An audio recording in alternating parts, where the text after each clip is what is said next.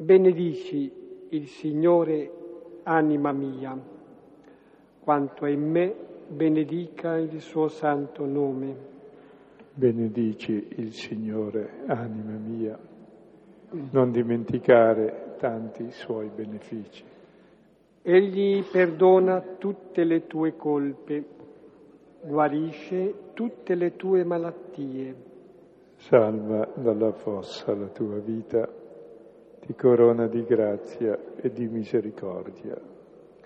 Egli sazia di beni i tuoi giorni e tu rinnovi come aquila la tua giovinezza. Il Signore agisce con giustizia e con diritto verso tutti gli oppressi. Ha rivelato a Mosè le sue vie, ai figli di Israele le sue opere. Buono e pietoso è il Signore, lento all'ira e grande nell'amore. Egli non continua a contestare e non conserva per sempre il suo sdegno. Non ci tratta secondo i nostri peccati, non ci ripaga secondo le nostre colpe. Come il cielo è alto sulla terra, così è grande la sua misericordia su quanti lo temono. Come dista l'Oriente dall'Occidente, così allontana da noi le nostre colpe. Come un padre ha pietà dei suoi figli, così il Signore ha pietà di quanti lo temono. Perché egli sa di che siamo plasmati e ricorda che noi siamo polvere. Come verba sono i giorni dell'uomo, come il fiore del campo così egli fiorisce. Lo investe il vento e più non esiste e il suo posto non lo riconosce. Ma la grazia del Signore è da sempre, dura in eterno per quanti lo temono. La sua giustizia per i figli dei figli. Per quanti custodiscono la sua alleanza e ricordano di osservare i suoi precetti. Il Signore ha stabilito nel cielo il suo trono e il suo regno abbraccia l'universo. Benedite il Signore, voi tutti i suoi angeli, potenti esecutori dei suoi comandi, pronti alla voce della sua parola.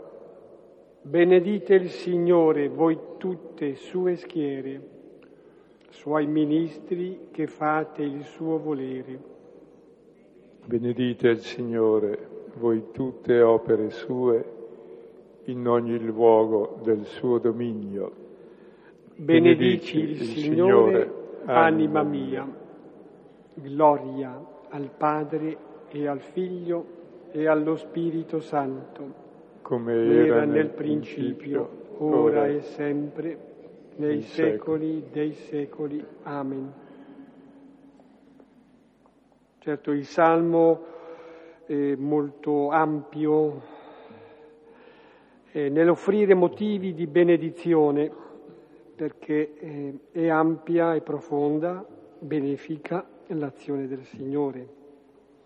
Ecco, forse qualche frammento di versetto può avere attinenza e riferimento anche al brano di questa sera. Guarisce tutte le, sue, le tue malattie, salva dalla fossa la tua vita.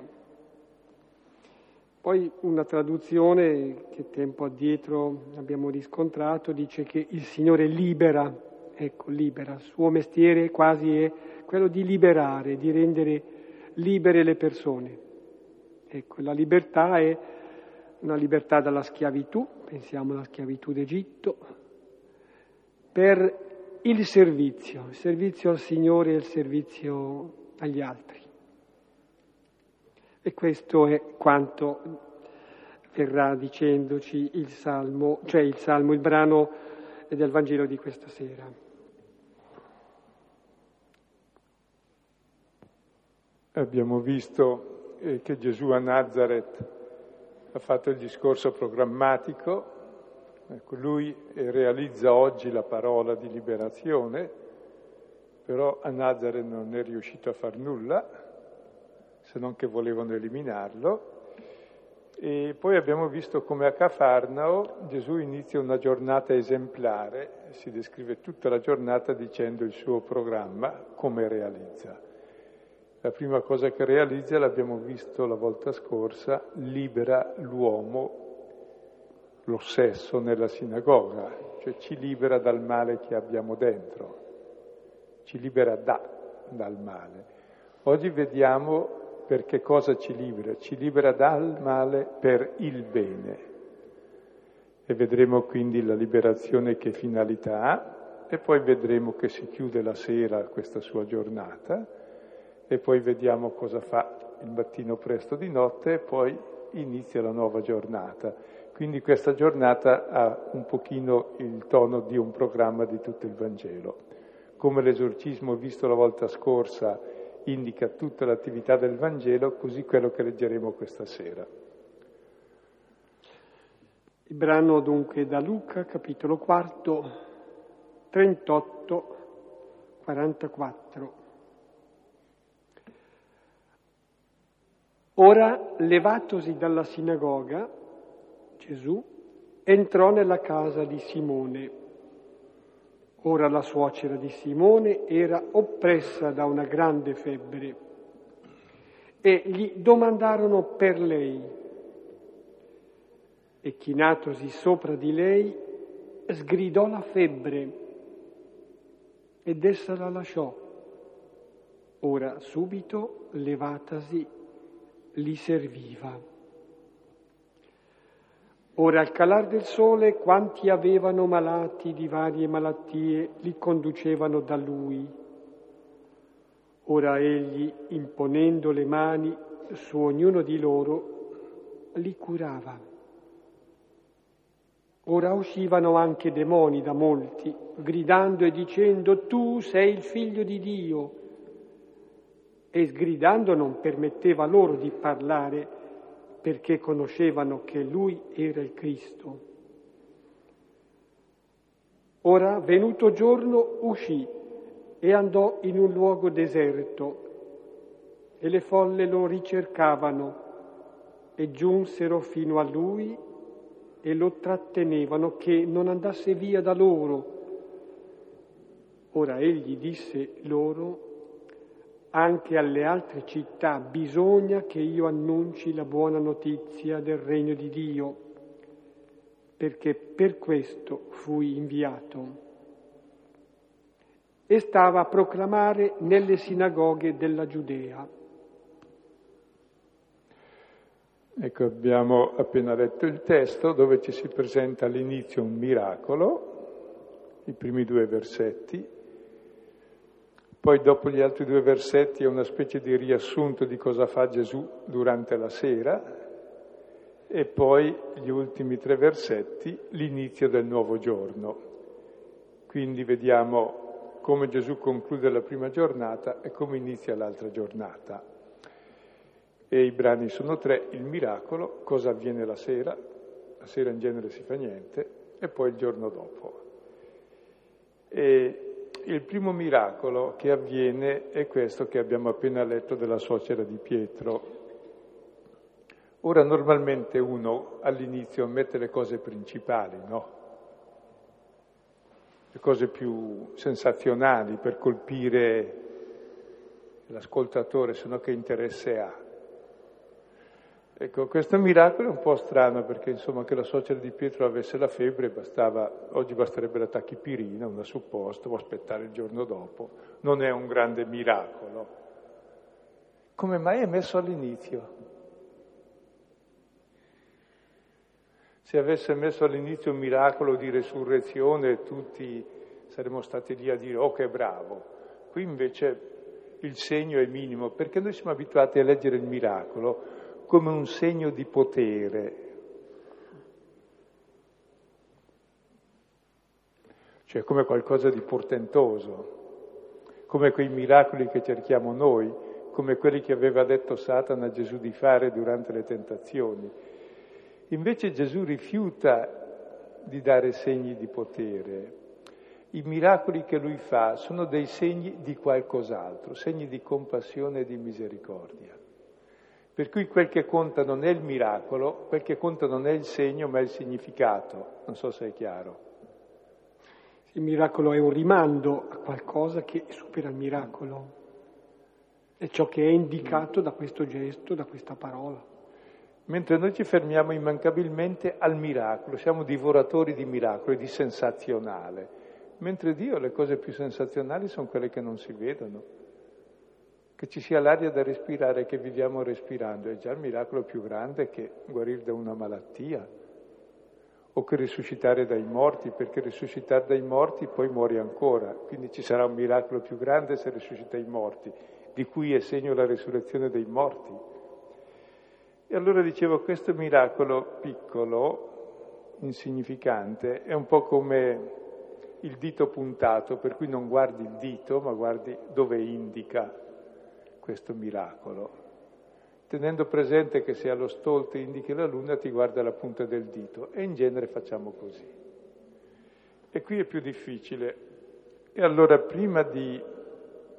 No, leggiamolo e poi ci fermiamo perché è importante il primo è il segno di tutti gli altri miracoli. Gli altri miracoli sono un po' lo sviluppo di questo. Quindi piccola magari irrilevanti la confezione, ma il contenuto è importante.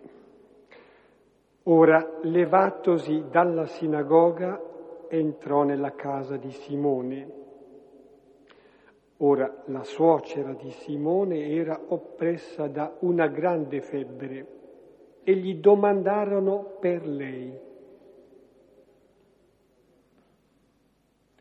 Gesù nella sinagoga ha appena incontrato l'ossesso, che stava lì tranquillo fino a quando è arrivato lui. La sinagoga è il luogo del culto, il luogo di Dio.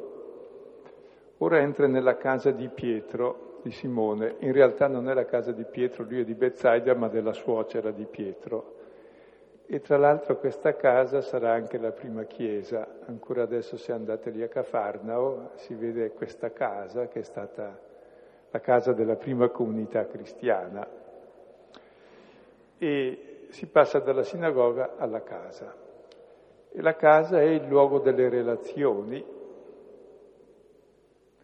la casa non è come la tana per l'animale dove uno si ricovera la sera per non prendere freddo e poi esce a caccia il mattino.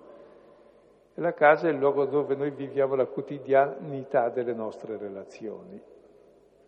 E tutta la nostra vita dipende da cosa viviamo nella casa, da cosa abbiamo vissuto nella casa all'inizio e di cosa viviamo nella casa.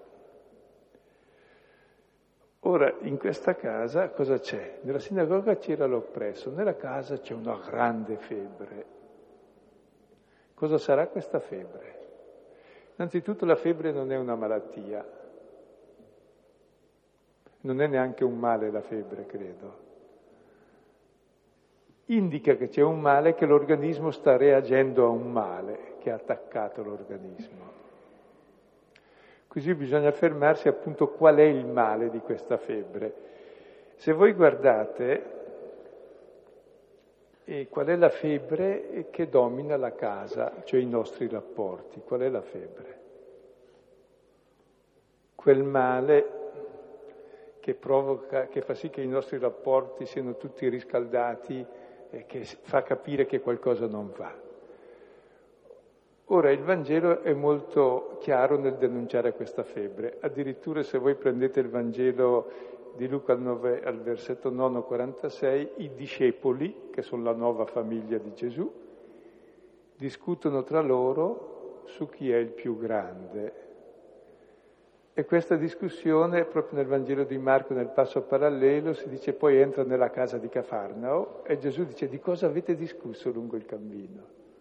Cioè noi lungo il cammino, in tutta la nostra vita, organizziamo la nostra esistenza, le nostre relazioni con l'altro, vedendo chi è il più grande, chi domina sugli altri. Per noi il più grande è quello che ha i piedi sulla testa degli altri. Questa è quella febbre che deteriora tutti i nostri rapporti. Chi domina? Chi comanda? Addirittura anche nelle relazioni di coppia, nella famiglia. L'altro a cosa ci serve? L'altro. Quando vediamo uno pensiamo subito a cosa mi serve. O mi serve a qualcosa o non so che farne. L'altro serve a me per affermare il mio io. Per questo c'è una febbre nella casa dell'uomo e in ogni casa e in questa casa che è il mondo. Quella febbre che fa sì che ci distruggiamo l'uno l'altro perché tutti vogliamo essere ognuno più grandi degli altri e allora ci tagliamo vicendevolmente la cresta e la testa, eccetera. Addirittura nell'ultima cena, davanti all'Eucarestia, mentre Gesù dà la sua vita a servizio per tutti, i discepoli cominciano a litigare su chi è il più grande. E nel Vangelo di Matteo, il capitolo 18, è tutto il discorso sulla comunità. Il capitolo 18 comincia col principio e fondamento di come si sta in comunità. Maestro, chi è il più grande nel regno dei cieli? È importante stabilire una gerarchia, se no non si sa per cosa si vive se non hai degli obiettivi. Per noi l'obiettivo è essere più grande. E Gesù dice è giusto essere il più grande, giusto. Chi è il più grande? Non è quello che domina. Voi sapete che i grandi tra le nazioni sono quelli che dominano, tiranneggiano, fanno tutto il male del mondo possibile e impossibili e amano essere chiamati benefattori e tutti li vogliono e li desiderano perché tutti vorremmo essere come loro. Dice non così tra voi, non così tra voi, perché questo è tutto il male e come c'è l'ossesso nella sinagoga, questa ossessione, questo diavolo c'è nelle nostre relazioni, nella nostra casa, sotto la febbre del dominio, che guasta tutti i nostri rapporti interpersonali, sociali, addirittura planetari come vediamo. Il mondo è devastato da questa sete di dominio e di potere sull'altro. Quindi grande miracolo liberare da questa febbre. Eh. E poi la febbre, guarda caso, tocca proprio la suocera, che la suocera, se neanche serve, a cosa serve? Eh, è proprio solo suocera. Quindi, e vedremo dopo perché. Ed è grande questa febbre, ed è oppressa, ed è costretta a letto. E pensate, il sabato erano, erano stati alla sinagoga, Gesù aveva già avuto un bel successo lì nella sinagoga e allora i, eh, Pietro con i suoi amici che già gli stavano vicini gli hanno detto vieni a casa della mia suocera che sta qui vicino, e difatti vicino alla sinagoga, e vedrai che lei ci prepara da mangiare e invece la trovano a letto. Che delusione. Allora si scusano e gli dicono guarda, è così, è così.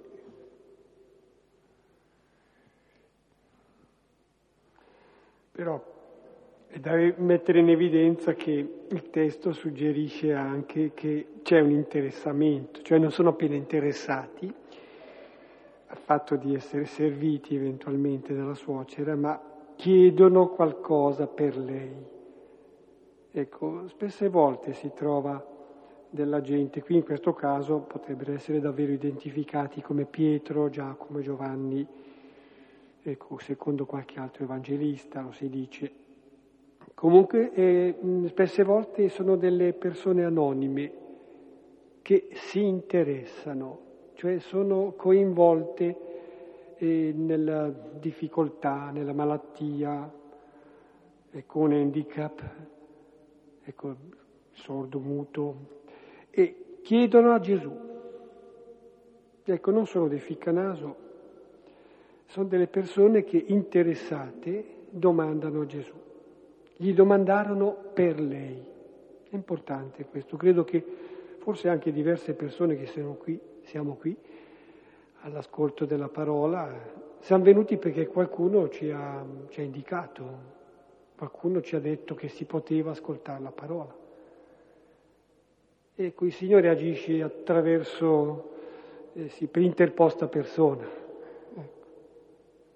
Proseguo. Gesù, chinatosi sopra di lei, sgridò la febbre ed essa la lasciò. Ora subito levatasi, li serviva.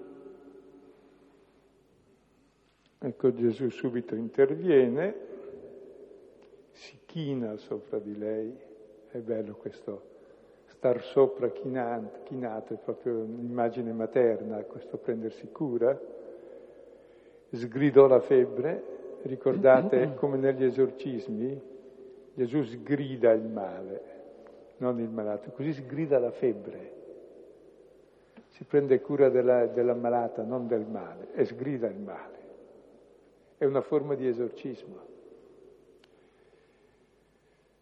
E la febbre la lasciò.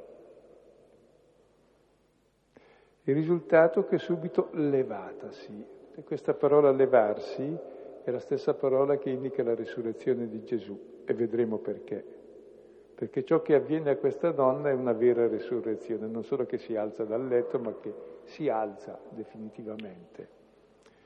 E li serviva, se voi guardate la vostra Bibbia, in genere traduce si, si mise a servirli, credo, no? Cominciò a Cominciò. servirli, vedo, sì. Ecco, non è corretto perché l'imperfetto vuol dire che ha cominciato ma non ha ancora finito. Li serviva, è un'azione continuata. E questo servire, ecco, può passare inosservato e difatti se si guarda i commentari anche quelli antichi, anche Gerolamo così, dice, eh, sapete perché serve? È il segno che è guarita, no? Così come se si va a Efeso, un santuario dell'antichità pagano, dove c'era una divinità che faceva miracoli, c'è lì un bel obelisco grande dicendo questo l'ha portato il paralitico che è guarito, vedi, l'ha messo lì, quindi è guarito, il segno che è guarito è che ha portato il suo obelisco lui. Quindi il fatto che si alzasse a servire è perché è guarita. E poi qualche esegeta più acuto tedesco dice perché serviva? È perché la donna deve servire, no? È la, proprio della donna nella Chiesa servire. E questo esegeta acuto tedesco eh, per sé era sulla pista giusta perché se è vero che la donna deve servire, allora anche Gesù è una donna, perché l'unica definizione che dà di sé, proprio mentre i discepoli litigano se qui è il più grande, dice io sono in mezzo a voi come colui che serve. Quindi il servizio è esattamente la qualifica fondamentale di Gesù, che è venuto a servire e a dare la sua vita per tutti. E il servire è la qualità fondamentale di Dio che è amore, e l'amore è servizio dell'altro, è l'egoismo che si serve dell'altro. Quindi in questa donna avviene la vera resurrezione che passa dalla morte alla vita perché? Perché finalmente ama. 1 Giovanni 3,14 sappiamo di essere passati dalla morte alla vita perché amiamo i fratelli e l'amore si manifesta non con le parole ma col servizio, coi fatti e la verità. Quindi questa donna è il capolavoro primo di tutto il Vangelo e nessuno si accorge. È la prima che è uguale a Gesù, è come la sposa e lui lo sposo. I due sono uno, hanno lo stesso spirito. E questo miracolo indica il senso di tutti i miracoli. Ogni miracolo è il passaggio dalla morte alla vita perché? Perché ci mette a servizio dei fratelli, perché ci fa amare l'altro e questo è il vero miracolo. Allora, come l'esorcismo ci parla della liberazione dal male, ora qui ci si dice liberati dal male siamo liberi per il bene e il bene è servire l'altro. La piena libertà è servire. E tra l'altro, noi l'abbiamo già detto varie volte, ma bisogna tornarci, la libertà che intende il Vangelo è esattamente il contrario di quella che intendiamo noi. Per noi la libertà è quella di dominare sugli altri e spadroneggiare sul mondo, e libero è quello che spadroneggia su tutti e gli altri sono schiavi. La nostra libertà invece è quella di Galati 5.13, è la libertà di Dio, che è la libertà di amare e di servirci reciprocamente. Questa è la libertà della vita, l'altra è la libertà della morte, purtroppo c'è, però non confondere le due. Allora questa donna veramente è guarita da quella febbre che lo costringe a farsi servire dagli altri, e abbiamo tutti questa tremenda febbre, e può mettersi a servire, e finalmente è libera. E è bello che nella casa, simbolo della Chiesa, colei che rappresenta Cristo non è né Pietro, che sarà il primo Papa, primo discepolo, la pietra, né Giacomo, né Giovanni, né Andrea, che sappiamo che c'erano anche loro dagli altri Vangeli. È una donna vecchia, suocera, malata. E questo ci fa forse vedere anche la Chiesa in modo diverso, cioè chi nella Chiesa incarna lo Spirito di Gesù. Sono persone anonime che noi neanche vedremmo e il Vangelo le pone all'inizio. Anche Pietro diventerà Pietro quando si identificherà con la sua suocera, quando capirà di avere la febbre molto alta, quando dice se anche tutti gli altri io no, io sono più bravo di tutti. E Gesù lo guarirà di, da quella febbre. Allora capirà anche lui di essere come sua suocera. E allora potrà servire e dare la vita, essere come Gesù. Quindi questa donna è la prima identificazione di Gesù nella Chiesa, è rappresentata da questa donna. Così un'altra donna che lo rappresenta è il Vangelo che abbiamo letto oggi. Gesù a Gerusalemme proprio prima di andarsene e di morire, guarda nel Tempio, tutti fanno belle offerte, tutte cose, vede una vedova e dice ai discepoli, non guardate quella gente là che state guardando, guardate questa, imparate da lei. Perché? Perché il vero scriba Guardatevi dagli scribi che amano passeggiare in ampie vesti, eccetera. Il vero scriba, colui che ci insegna chi è il Signore, è questa vedova perché? Perché fa come il Signore, getta la sua vita. Quindi tutta la vita pubblica di Gesù è inclusa tra la suocera e la vedova, che sono i due grandi maestri, maestre, due grandi maestre. Tra l'altro maestro del magister, magistra, vuol dire magis, di più. Questi sono quelli che realmente presentano di più Dio sulla terra, i veri maestri, non gli altri. Gli altri sono minorati, li diremmo. Minorati si tradurrebbe ministro, quello che ha di meno. Vedete che trucchi capitano con le parole. Che maestro va bene, maestro. E il ministro che dovrebbe essere, quello conta. Ecco, nostra maestra questa. Mm.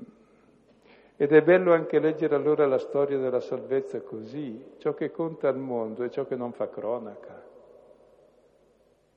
E ce n'è un'infinità di queste persone. Tra l'altro tutti i poveri del mondo sono costretti a servire anche se non lo vogliono. Quindi sono come Cristo, anche se non lo vogliono lo sono, noi neanche volendolo lo siamo, però sono più fortunati.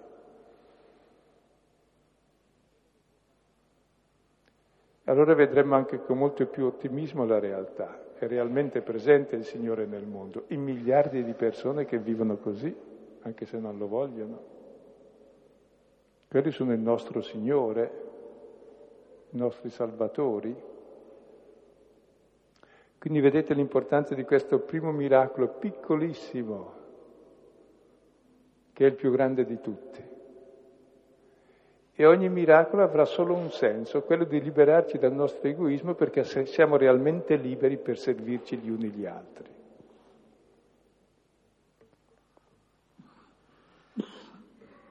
E sottolineo ancora davvero questa confezione così quotidiana, estremamente modesta, quasi irrilevante. È il primo miracolo che suscita ammirazione, ecco, non clamore, non è rilevante per la cronaca né del tempo allora né adesso, però è segno di qualcosa di nuovo che irrompe, ecco, perché così ha amato il Signore non a parole o con la lingua, ma con i fatti e nella verità, è stato già citato.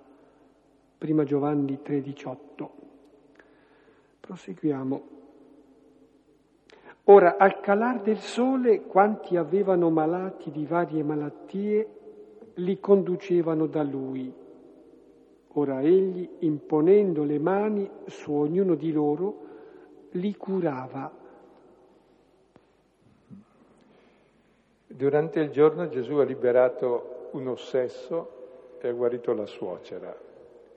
Finita la giornata cosa si fa? Si va a riposare, si fa niente. Perché? Per un semplice motivo che calato il sole è venuta la notte, basta. Non si fa più niente con la notte. Noi oggi facciamo tanto anche di notte, però la notte è, ha un valore simbolico. La notte è proprio quel tempo non disponibile all'uomo, dove non agisci, dove le tenebre si rimangiano tutta la creazione, dove tutto quasi torna al nulla, cioè la notte è simbolo della morte ed è subito sera. E se Gesù di giorno ha fatto un miracolo, nella sua sera, quando si oscurerà il sole sulla terra, capiterà un fuoco d'artificio di miracoli, salverà il mondo intero proprio dalla croce, cioè nella sua notte. Quindi eh, questa sera ha un grande valore simbolico come tutte le sere del Vangelo che sono preludio dell'ultima sera, quando farà il dono di sé. E questo vuol dire una cosa, che mentre per noi la sera e la notte è il luogo, simbolo della morte, dove tutto è finito, qui invece è il luogo dove tutto esplode in pienezza di vita. La notte non è più notte. Infatti di giorno ne ha guarito uno, al calar del sole, quanti erano malati, varie malattie, li conducevano di lui e li curava tutti. E su ognuno di loro imponeva le mani. Piace sottolineare il fatto che non tanto si dica letteralmente li guariva, ma li curava.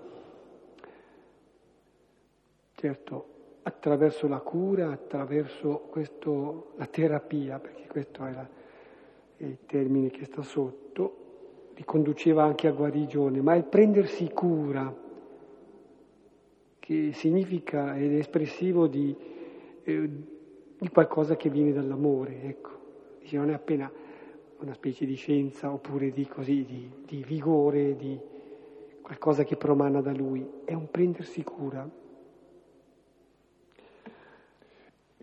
E vorrei ancora sottolineare proprio perché si cogliesse bene una cosa che a noi quel che preoccupa sempre della nostra vita è la sera e la notte, che è la cifra di tutti i mali, cioè è la morte. Ora qui c'è veramente l'anticipo di quel che sarà la morte di Gesù, che è il principio di ogni bene. E tant'è vero che nella mm, prima eh, giornata di miracoli, Matteo ne mette dieci insieme, ecco, al capitolo 8, 17 dice, attraverso tutti questi miracoli si compie ciò che fu scritto nel profeta Isaia. Cosa si compie? Che si addossò su di sé i nostri mali, portò su di sé le nostre ferite quindi il vero miracolo è l'origine di tutti i miracoli, è che Lui ha portato su di sé tutte le nostre notti, le nostre tenebre, i nostri mali, le nostre ferite. Cioè il vero miracolo è la croce. È l'impotenza di Dio che ci salva. Se la sua potenza ci ha creati, la sua impotenza ci salva, la sua solidarietà con noi fino a quel livello. E allora la stessa morte diventa non più morte ma luogo di comunione e di vita piena. Quindi questo è già un anticipo di quello che sarà la risurrezione. E ci fa vedere in modo diverso la sera. Ora uscivano anche demoni da molti, gridando e dicendo tu sei il figlio di Dio. E sgridando non permetteva loro di parlare perché conoscevano che lui era il Cristo. Ecco, I demoni dicono tu sei figlio di Dio e sanno che lui è il Cristo. Sono più credenti di noi questi demoni. Sì, credono ma tremano, dice la lettera di Giacomo 2,19. Il fatto di sapere non è ancora un accettare, non è ancora un aderire, non è ancora un fidarsi. E però lo conoscono bene eh. e lo proclamano.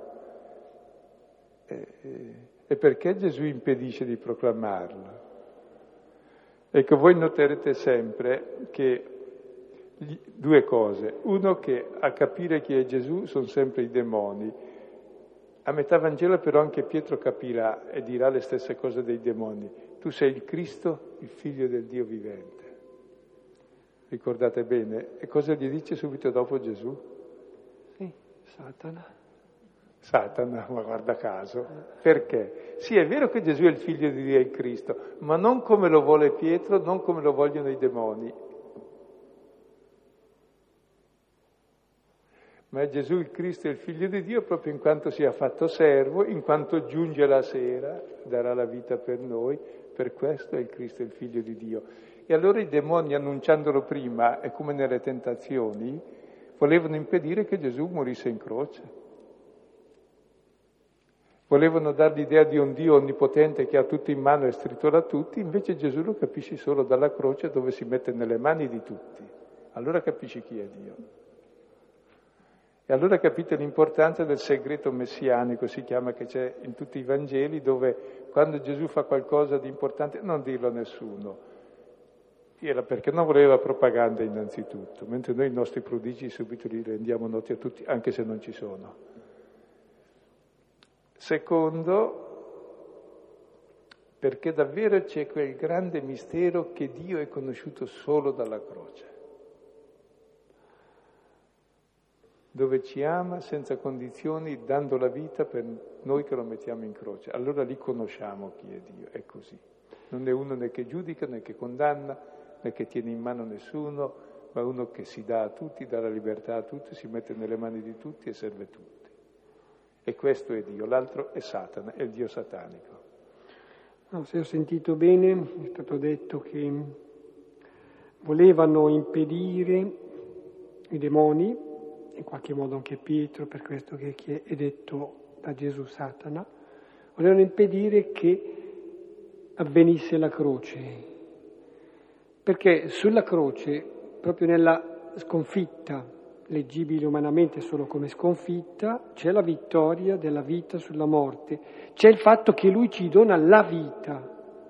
E, e questo non è accettabile per il male, che lui ci dia la sua vita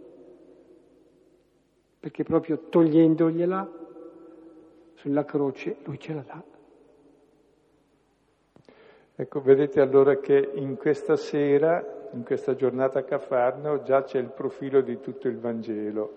Gesù ci libera innanzitutto dallo spirito del male, dall'egoismo, dal dominio, ci libera per il bene, per servire, e l'origine di tutto questo è la sua sera quando lui darà la vita per noi.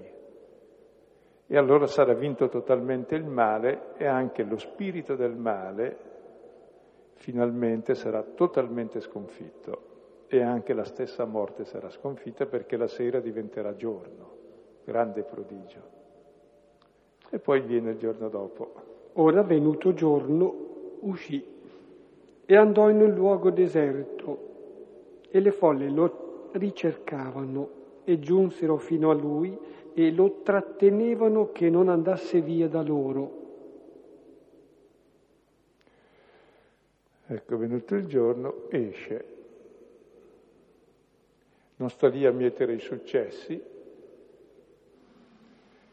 non ha successi elettorali, al momento decisivo di fatti diranno crocifiggelo, e il giorno nuovo è un esodo, è un esodo verso la libertà, esce. e va verso il deserto come Israele. Cosa va a fare nel deserto? Non lo si dice, mentre Marco lo dice, va a pregare. Luca non lo dice perché parlerà moltissimo della preghiera di Gesù, più di tutti, e qui non lo dice apposta per dire cosa andrà a fare nel deserto. Va bene, vedremo. Proprio nel deserto vincerà il male. Tutti lo seguono e lo cercano, tra questo tutti Marco sottolinea a Pietro che è il primo che dice tutti ti cercano, tutti ti cercano, vogliono trattenerlo e lui invece si sottrae.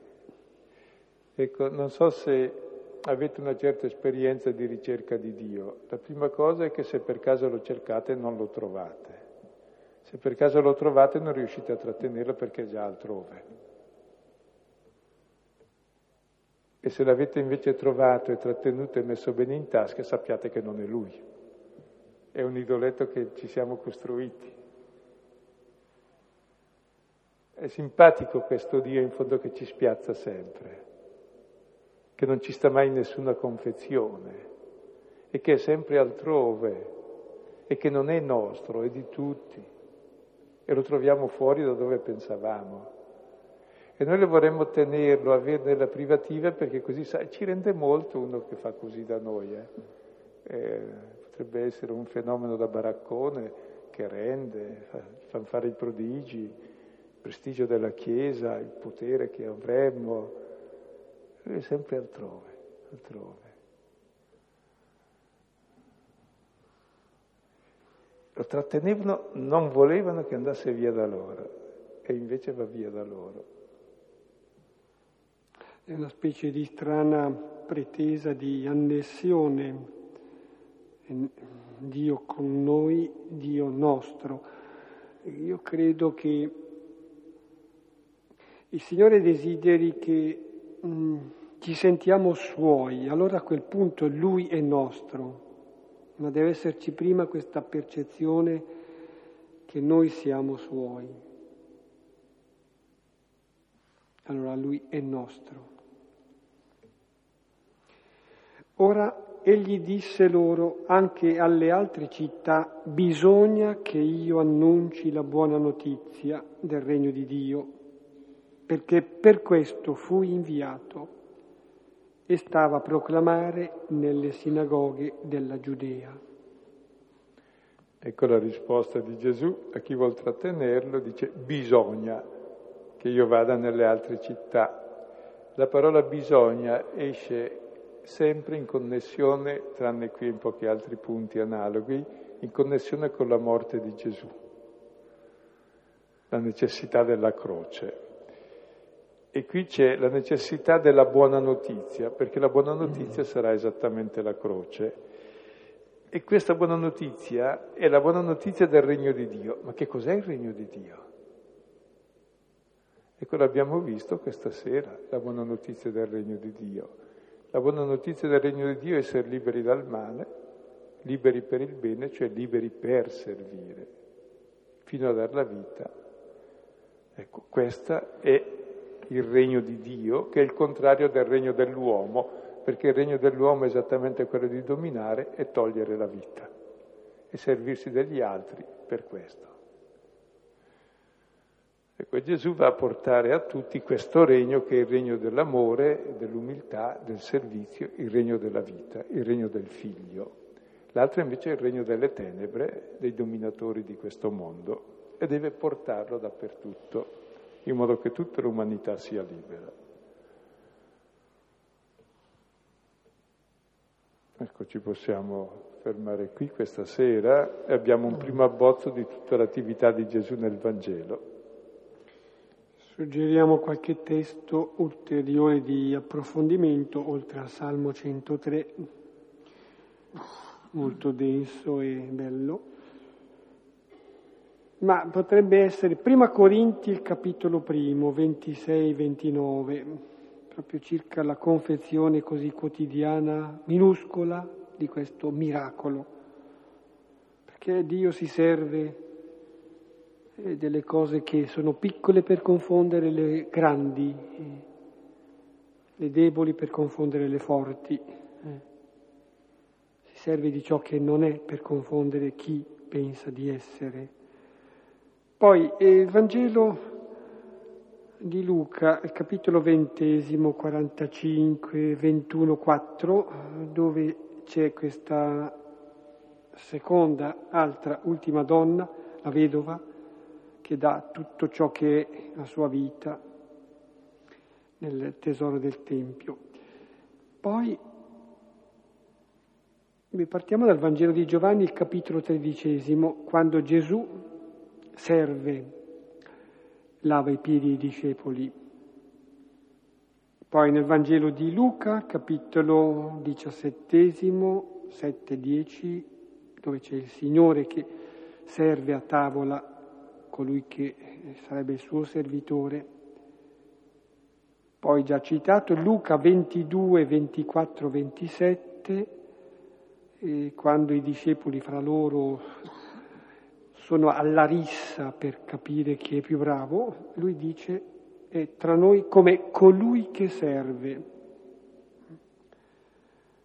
Poi due citazioni dalla lettera ai Galati è stato fatto, capitolo quinto, 13, cioè la vera libertà è nell'amore, l'amore fattivo, liberante che promuove. Ancora Galati 6.2, portate i pesi gli uni gli altri, gli uni degli altri, e si compie così la volontà di Dio, si adempie così la legge. Poi prima Giovanni 3.18, eh, l'amore non consiste in parole, ma né, non è con la parola, con la lingua, ma con i fatti e nella verità. Ecco alcuni testi, soprattutto per la prima parte. Sì, qui ci fermiamo. E ho pensato che l'aiuto le è stato dato dai discepoli che hanno pregato per lei. Quindi potrebbe essere questo un prendersi cura e un intercedere, quindi farsi prossimo, in questo caso proprio la malattia era, la febbre era il problema che lei non poteva fare, non poteva servire. E l'intercessione di, di questi eh, discepoli è eh, l'intervento di Gesù, che è potuto avvenire, credo si possa dire, proprio per, per l'aiuto dei discepoli. Poi ho pensato ancora così. E Gesù si fa servo dell'uomo ma non è servo. Questa non è una frase mia proprio così, però mi è proprio venuto in mente e ho capito che anche questa conversione che è avvenuta ad U è praticamente la nostra vita che noi ci costruiamo dall'inizio portandoci in una direzione che poi risulta opposta a quella di Gesù. Quando c'è la guarigione, l'intervento di Gesù, noi ritorniamo sulla sua strada. Non so se è possibile tutta questa storia. Tutto giusto e perfetto. Io vorrei far notare la, eh, come umoristica la scena, che a parlare della suocera di Pietro a Gesù è esattamente Pietro che dice scusa, c'è qui la suocera ammalata, non può servire. E Pietro avrà la febbre molto anche più avanti nel Vangelo.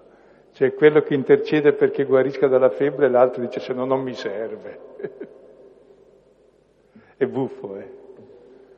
Cioè, Pietro desiderava che la suocera eh, gli servisse almeno il pranzo, a lui e a Gesù e facesse bella figura, no? Ma che figura fa la prima volta che invita il maestro a casa, dopo il successo che ha avuto, c'è lì niente, neanche la tavola preparata. Ed è bello che Pietro, che avrà febbre fino alla fine altissima, Addirittura dopo la resurrezione di Gesù, Paolo nella lettera ai Galati dice e io l'ho ripreso pubblicamente perché non andava giusto, andava con ipocrisia, perché voleva essere più grande e non far brutte figure, ancora dopo, tardi. Ecco, proprio lui è, è l'occasione della guarigione e a guarire sempre la suocera, mica Pietro, anche Pietro quando capirà. Bello questo.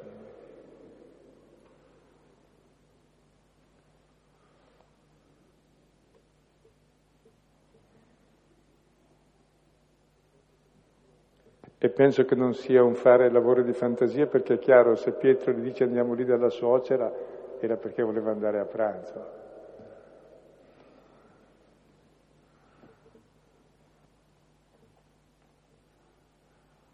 Prende l'ipotesi che fosse attorno a mezzogiorno, cioè dopo la messa della mattina. Finita la messa di...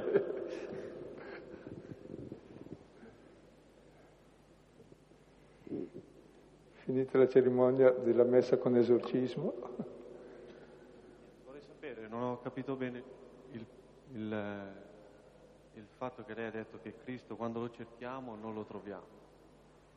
Quando crediamo di averlo non ce l'abbiamo, quando è in casa esce, scappa. Non ho capito. Se me lo può ripetere, se me lo può spiegare. Perché tu l'hai trovato? Ce l'hai in tasca, fammelo vedere. Se quando lo cerchi vedi che è sempre altrove. E questo è il bello. Quindi ti apre ulteriore ricerca e non lo possiedi mai. Se tutto va bene ne sei posseduto in senso profondo, ecco. Che lo cerchi e il cercarlo vale più di tutto, poi lo troveremo. C'è il pericolo invece di trovarlo troppo a buon mercato e allora non è tanto il Cristo quanto come il Cristo ci segue se, se noi vogliamo, come nelle processioni, ce lo portiamo dove vogliamo noi, ma in croce, mentre Cristo va seguito. Quindi dove noi arriviamo lui va avanti ancora un po'. Scusa, non sento, metti il microfono. Cristo non ha imposto nessun prezzo per noi. Per Cristo non ha? Non ha messo nessun prezzo per noi, ci offre la sua presenza gratis. Sì, chiaro, ce l'offre gratis, ma non è la, la, la presenza di un, eh, di un, feticcio che te lo porti in tasca, è la presenza di Dio che è grande. Sì, Se è... cerchi Dio ti accorgi davvero di non trovarlo. Non mi sembra. E questa se è la più bella Dio, avventura. Capisco questa cosa, se cerco Dio mi accorgo di non trovarlo, non la capisco. Va bene, va bene. E non riesco a cosa significa, se mi può ulteriormente spiegare. È così. Io so che c'è scritto che se bussate vi sarà, sarà aperto. aperto. Ti sarà aperto l'infinito, non quel che pensi tu, ma dice, molto di più. Dice ma... Cristo, non lo dice ma... Sì, sì, sì. No, per evitare equivoci, non è che dice, probabilmente Silvano non è che dici tu non lo trovi, non lo troviamo, dici probabilmente non lo possediamo, capito? Perché come lo possiedi non è più Dio, è un idolo. Ecco, allora, ecco, appunto lo voglio Dio non va trovato, bisogna farsi trovare da Dio, è Lui che ci cerca. Era questo che volevo dire. Se noi lo troviamo non è Dio, se ci lasciamo trovare... L'esperienza del Signore ce l'abbiamo, chiaramente, ecco, ma è proprio il metterci le mani, quasi annetterlo a noi, diventa proprietà nostra, questo è trasformare Dio che ci trascende sempre oltre e avanti, tant'è che lo seguiamo. Ecco, questo sarebbe il trasformarlo invece in qualcosa che eh, non è più lui, lo tradisce.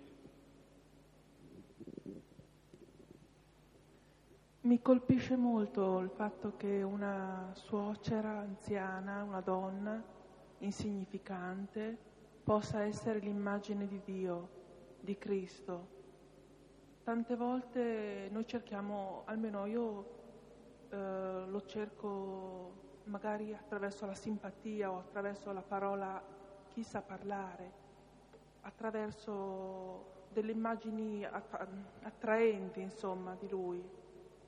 Vederlo in una vedova che, o in una suocera è sconvolgente e vederlo nel, nella quotidianità, magari ce l'hai accanto e non lo vedi, lo cerchi altrove.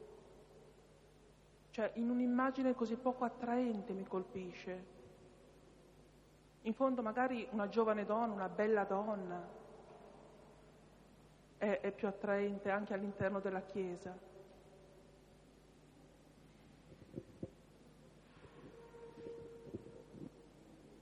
No comment perché è vero.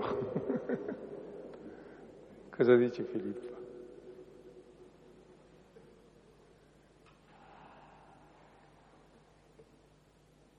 Ma si pensiamo anche alle parabole, Gesù non, eh, non rifiuta di paragonarsi anche alla donna che spazza la casa, e Luca sempre, no?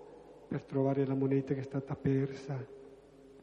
Eh, la donna che eh, impasta mettendo un po' di lievito, questo fermento. Sì, usa paragoni così molto modesti, familiari.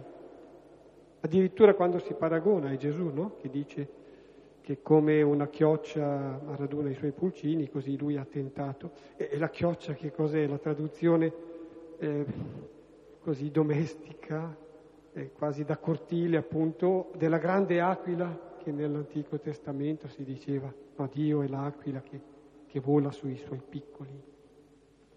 Ah, Gesù scende proprio nel quotidiano, nell'immediato. No?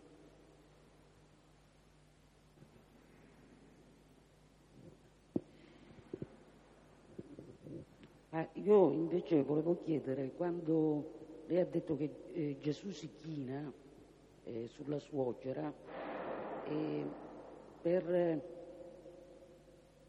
e ha parlato come una sorta di femminilità eh, di Gesù, no? che, eh, eh, perché ha avuto un atteggiamento come materno. Ecco, mi interessava un po' eh, in che senso lei ha detto questa cosa, se l'ha detto così oppure eh, se intendeva dire qualcos'altro. Ma in genere quando si legge un racconto, soprattutto così essenziale come il Vangelo, ogni parola ha sempre un peso specifico grosso, altrimenti non ci sarebbe, difatti potevo non dirla. Tant'è vero che Marco usa un'altra parola, si dice impadronitosi della sua mano, che è un termine tecnico di prendere la mano di una donna, cioè è la sposa. Il signore mi, signorina mi dà la sua mano vuol dire questo, cioè, prende la mano. E la mano è il suo potere, cioè proprio il suo potere è lo stesso potere di lei, perché gliel'ha trasmesso perché sono uno, perché questa per sovrapposizione è Gesù, lo capiremo alla fine del Vangelo, che questa suocera è il primo alter ego di Gesù. Fin dall'inizio lei serve, ciò che Gesù dirà alla fine di sé. È grande questa, questo piccolo racconto e ogni parola appunto va contemplata con cura, proprio a vedere Gesù che si china sopra e stia lì a guardare cosa vuol dire questo. E adesso il fatto che lei dice eh, Luca, Luca, ha usato questo termine, no? Mentre... Marco un altro. Marco un altro, no? Quindi eh, tutti e due i termini sono importanti ugualmente, sì. no? E, però vuol dire che c'è come una sorta di evoluzione. O... Di scelta anche, perché una volta si nota una cosa, una volta un'altra e è bello che abbiamo quattro Vangeli, ecco. Sì, sono come dei punti di vista. Sì, quattro punti di vista, sì. Poi anche dello stesso racconto uno sceglie dettagli diversi per sottolineare cose che dal suo punto di vista sono interessanti. Per esempio Luca, eh, mettendo Gesù che sta sopra, richiama forse certe immagini care a Luca, a Luca diventate materni come il padre, Gesù che si paragona alla chioccia, c'è tante cose, magari gli vengono suggerite da questo. Grazie. Prego.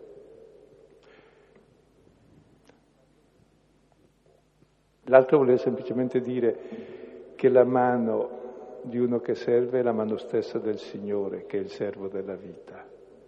Quindi è la sua sposa, la stessa mano, la stessa persona. La mia domanda era come mai c'erano tanti indemoniati lì a Israele? Ma, ma non è che mi interessi molto la risposta. Volevo piuttosto sottolineare quella vicinanza che comporta la lontananza e, e viceversa, cioè è un paradosso a cui dobbiamo arrenderci, ma, ma, ma l'abbiamo sperimentato. Lui, nel nostro piccolo, nei rapporti con le persone, in effetti quando siamo vicini sentiamo la necessità di allontanarci, per, per essere ancora vicini però. Questa si potrebbe applicare forse all'atteggiamento di Gesù, no? Sì, c'è, c'è un mistero in questo, lo vogliono trattenere, che non se ne vada, lui se ne va. E così, sì. Forse anche perché la distanza aumenta la vicinanza. Cioè una persona sai cosa vuol dire quando non, la, quando non c'è. Quando ce l'hai lì magari semplicemente ti toglie la vista. Quando manca dice, ah so chi è. Cioè, ed è sempre una presenza-assenza, in fondo, la nostra, sì. E mi richiama anche la storia del Cantico dei Cantici, dove c'è sempre una presenza-assenza, perché quando lo raggiungi ti accorgi che non l'hai raggiunto perché è qualcos'altro ancora, cioè c'è un cammino infinito. Mentre circa, perché tanti indemoniati, e eh, ci sono delle piacevolezze nel testo. Si dice che Gesù sgridò la febbre, che è il termine che si usa solo per i demoni. Vuol dire che questa febbre è un demonio.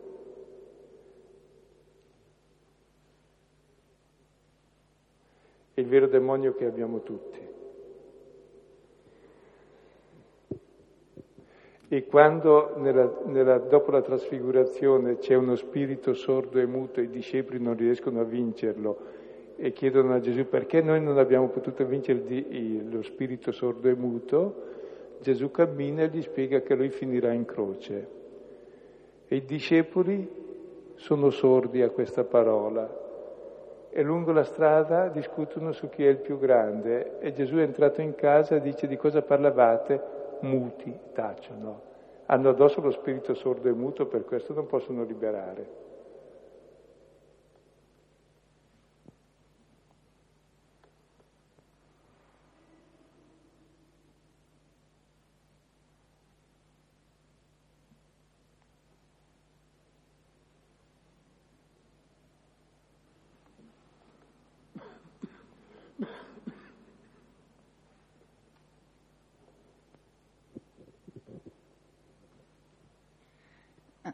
Colpisce molto il fatto che mm, mm, la suocera non faccia niente, cioè viene liberata, Gesù si china su di lei, però a me personalmente capita spesso di pensare che devo io fare qualcosa per essere liberata, qualcosa che piaccia a Gesù, no? E invece poi è proprio nel momento in cui in questo caso lei si abbandona, vabbè, si abbandona perché in realtà ha la febbre, ed è lì che invece magari incontra il Signore. E questo cioè, per me è una grossa difficoltà, il fatto di abbandonarmi e di non voler fare qualcosa. E credo che quanto lei dice è importante perché noi pensiamo chissà cosa devo fare per Dio. Guarda, per Dio c'è nulla da fare s'arrangia molto bene, ha fatto anche il mondo, ha fatto tutto, non puoi aggiungergli né togliergli nulla a Dio. C'è una cosa che Dio non ha e che noi abbiamo, sono i limiti, i difetti e i peccati.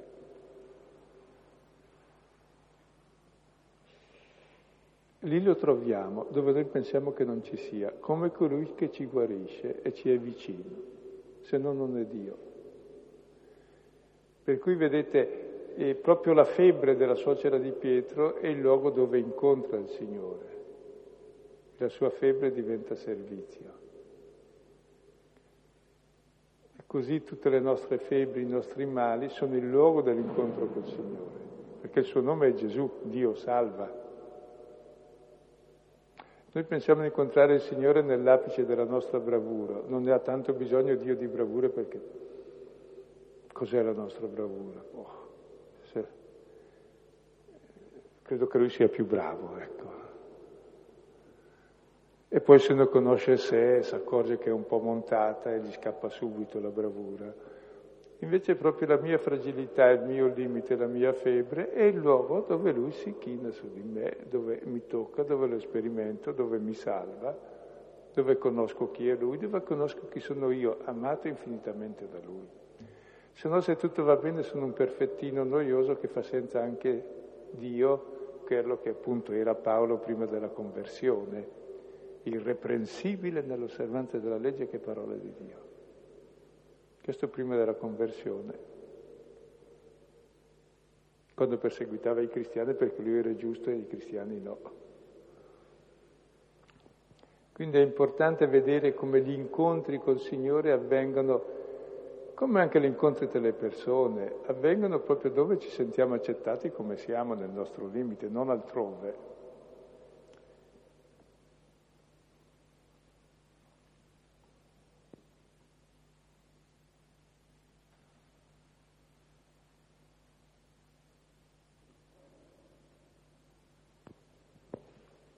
C'è qui Martin.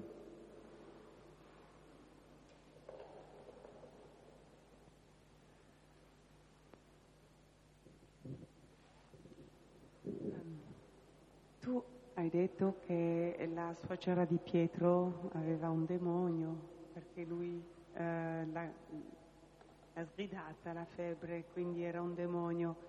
Questo mi lascia un po' pensierosa. Vuol dire che possiamo avere così un demonio in noi senza esserne consapevoli?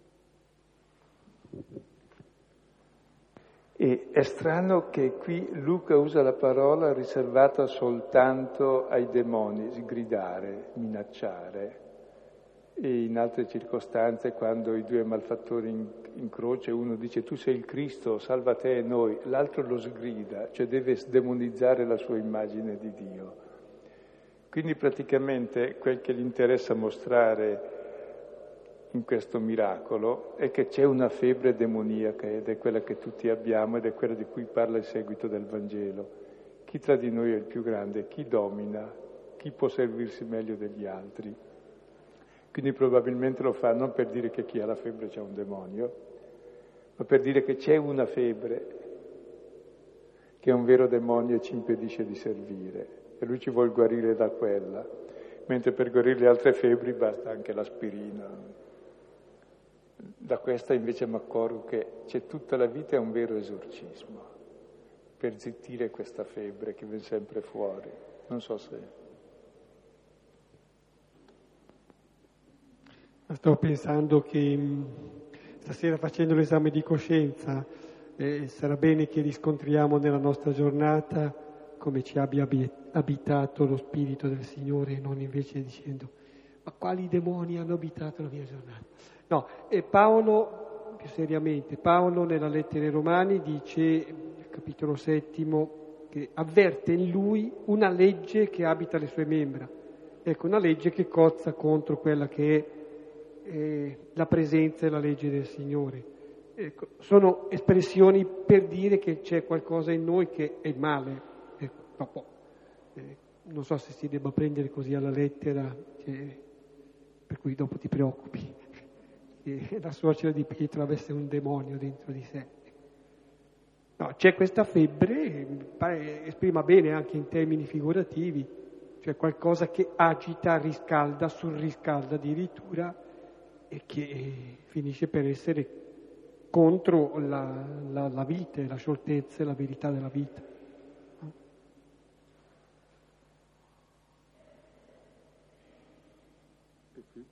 E qui possiamo anche chiudere? Sì. Vincendo la febbre di altre domande? Sì.